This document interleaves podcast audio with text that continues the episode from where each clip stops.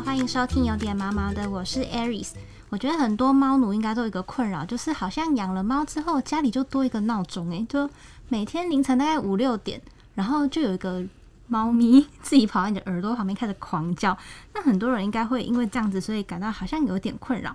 我们今天就邀请到猫行为讲师安老师来帮我们解答。欢迎安老师。大家好，我是安老师。安老师首先是想要问说，到底猫咪为什么会？定时就开始在旁边叫主人，是想叫主人起床吗？那先说一下猫的行为啦。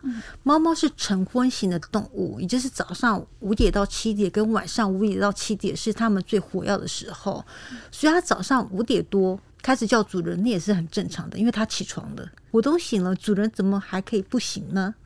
那我醒来就要吃早餐呐，那主人就要起来喂我吃早餐呐。所以单纯就是因为他的作息时间到了，其实是差不多。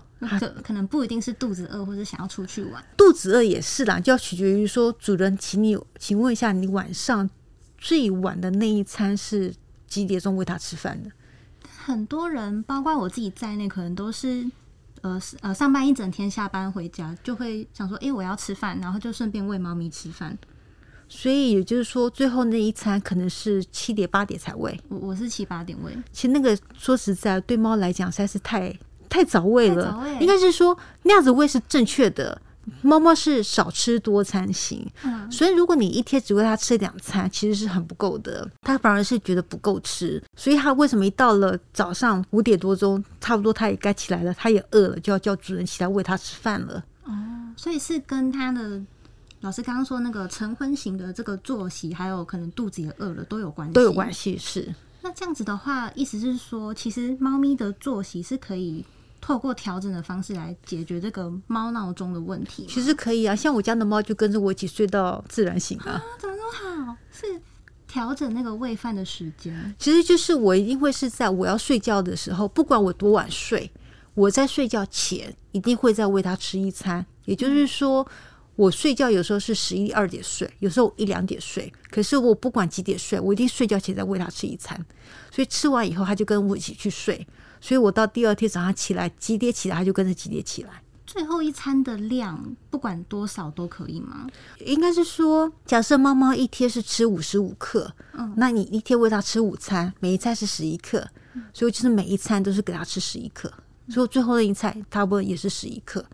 所以就变成是大家在喂猫咪的时候，可能就要把那个睡前最后一餐考虑进去，是再重新稍微调配一下。对，是。但这样听起来，我其实有点困惑，因为这样早上五点到七点跟下午的五点到七点，大部分的主人好像都还在睡或者还在上班。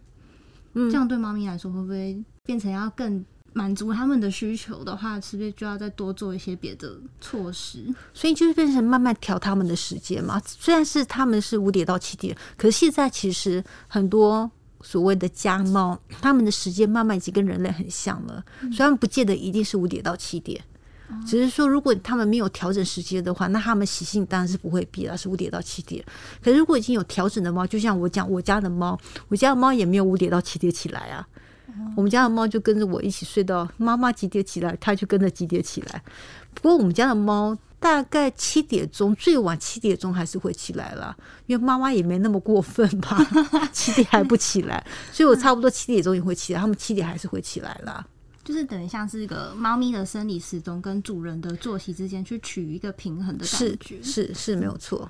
那如果假设有一些听众说，诶，猫咪早上诶四五点开始在叫的时候。要怎么样可以让他不要再越叫越大声？就当下被叫那个当下该怎么做呢？好，那我跟主人讲是说，要麻烦主人一件事情，你要忍。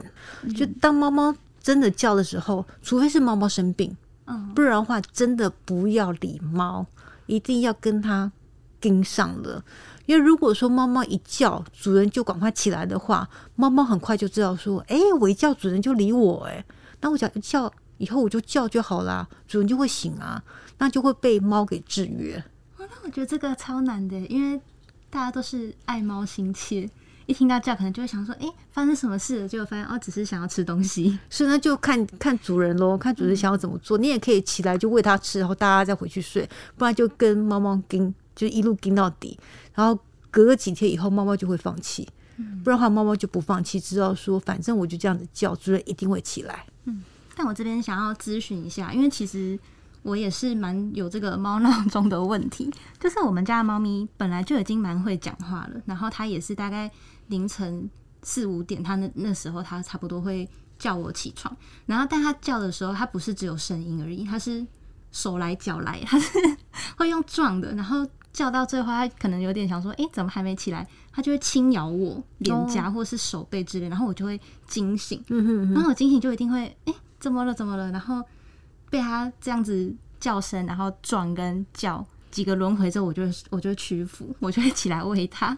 这样我是是不是哪边有做错？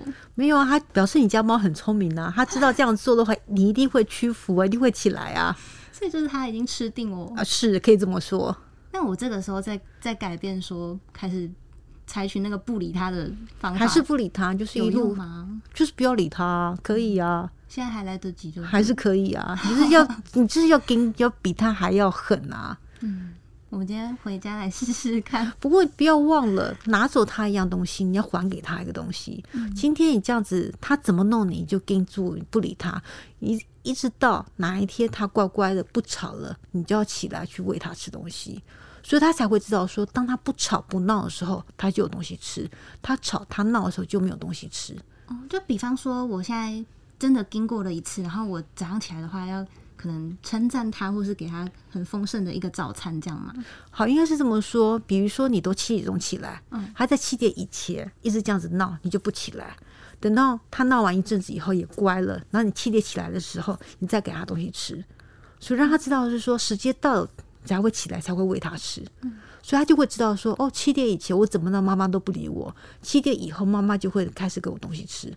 把那个 timing 切割切割好，是他就会懂得，因为猫闹钟。猫真的生理时钟很绝，时间一到，它就会知道说啊，这个时间点就是这样了。所以等于饲主自己也是要先坚持好自己的立场。是，那我记得好像听过蛮多人也有这个困扰，是他们可能会没有跟猫咪在同一个房间睡觉，或是猫咪晚上的时候还没有进房间，然后半夜就一直被猫咪的叫门或是抓门声吵醒。那想问安老师说，你会比较建议饲主要养成跟猫猫一起睡的习惯，还是你会觉得比较建议要分房睡觉？看饲主自己决定啦。看饲主想要跟猫睡还是不想跟猫睡。身为猫奴的我，我当然是跟猫睡啦。每天抱着一起睡，是啊，那这挺好的啊，因为猫猫就是新的主人依赖主人啊、那有一些饲主真的不喜欢猫猫跟着一起睡，那如果猫猫这样子一直吵着要跟饲主睡，那怎么办？那就是还是那句话，就盯住了，就是猫猫吵着要进来，就是不要让猫猫进来就对了。嗯就是把你们两个之间的一个默契去培养出来。是是，因为我自己是觉得猫咪叫门这个行为是还蛮可爱。让人疑蛮让人疑惑的，哦，因为常常它在那边门口叫，好像叫的很可怜，然后门一打开它又不出去，然后我就会想说，所以刚刚是哦，他是不安心啊，你就把门打开来，如如他自己决定要不要出门啊，所以他在门口叫不一定是想要进去或出来，不一定啊，他是想要那个门打开，就打开来而已。哦，原来是这样哦，对啊，我像我家，像我现在我的卧房就是门是开着，嗯因为他自己决定要不要进出。哦，因为像我睡觉都会习惯把卧室门关起来，所以我就会很希望我们家的猫睡觉的时候会进来，但可能就是要花一点时间叫它进来这样。哦，没有哎、我都让它自己随便进出哎、所以我们家猫就很自由哎、那这样对啊，这样就不会有这个问题。因为像刚刚开录之前有跟小咖他们大家聊到，就是我们家有养猫，然后我就常常我回老家的时候，就常半夜可能还在划手机，我妈已经睡觉了，然后划一划就听到我妈门打开，然后过了一阵子就跟猫说门打开你又不出去，就觉得哦，妈妈也是蛮辛苦的。所以就就是猫咪在对这个空间它可能没有安全感的时候，它才会有这样的行为。应该是它觉得这个门为什么要关？为什么这是我要自己做主？要出去就出去，要进来就进来。对他来讲，为什么要关门？所以这个也会跟猫咪的个性有关吗？我觉得这是猫，就是它的习性哎、就是想，就它就是想要保持这个空间的畅通，这样。它的自主权。哦对，天哪，真的第一次听到这样的说法。所以像我家的门都不关的啊，所以它就很大的自主权，想出来就出来，想进来就进来。嗯可能之后大家开门跟关门的时候要跟猫咪讨论一下，就可以避免那个抓门啊、半夜被叫醒的这个困扰。好，那我们今天就是解析了这个猫咪的猫闹钟它到底是怎么运作的，然后最主要其实还是主人跟猫咪的作息之间要取得一个平衡，不管是那个什么吃饭时间啊，他们的作息，还有甚至那个家里的门要不要关，其实都是一些蛮关键的细节。好，那我们今天就聊到这里，非常谢谢安老师跟我们分享这些知识。那喜欢我们的话，欢迎留言告诉我们，给我们五颗星评价。每周一、三、五准时收听，有点毛毛的，谢谢安老师，谢谢，大家拜拜，拜拜。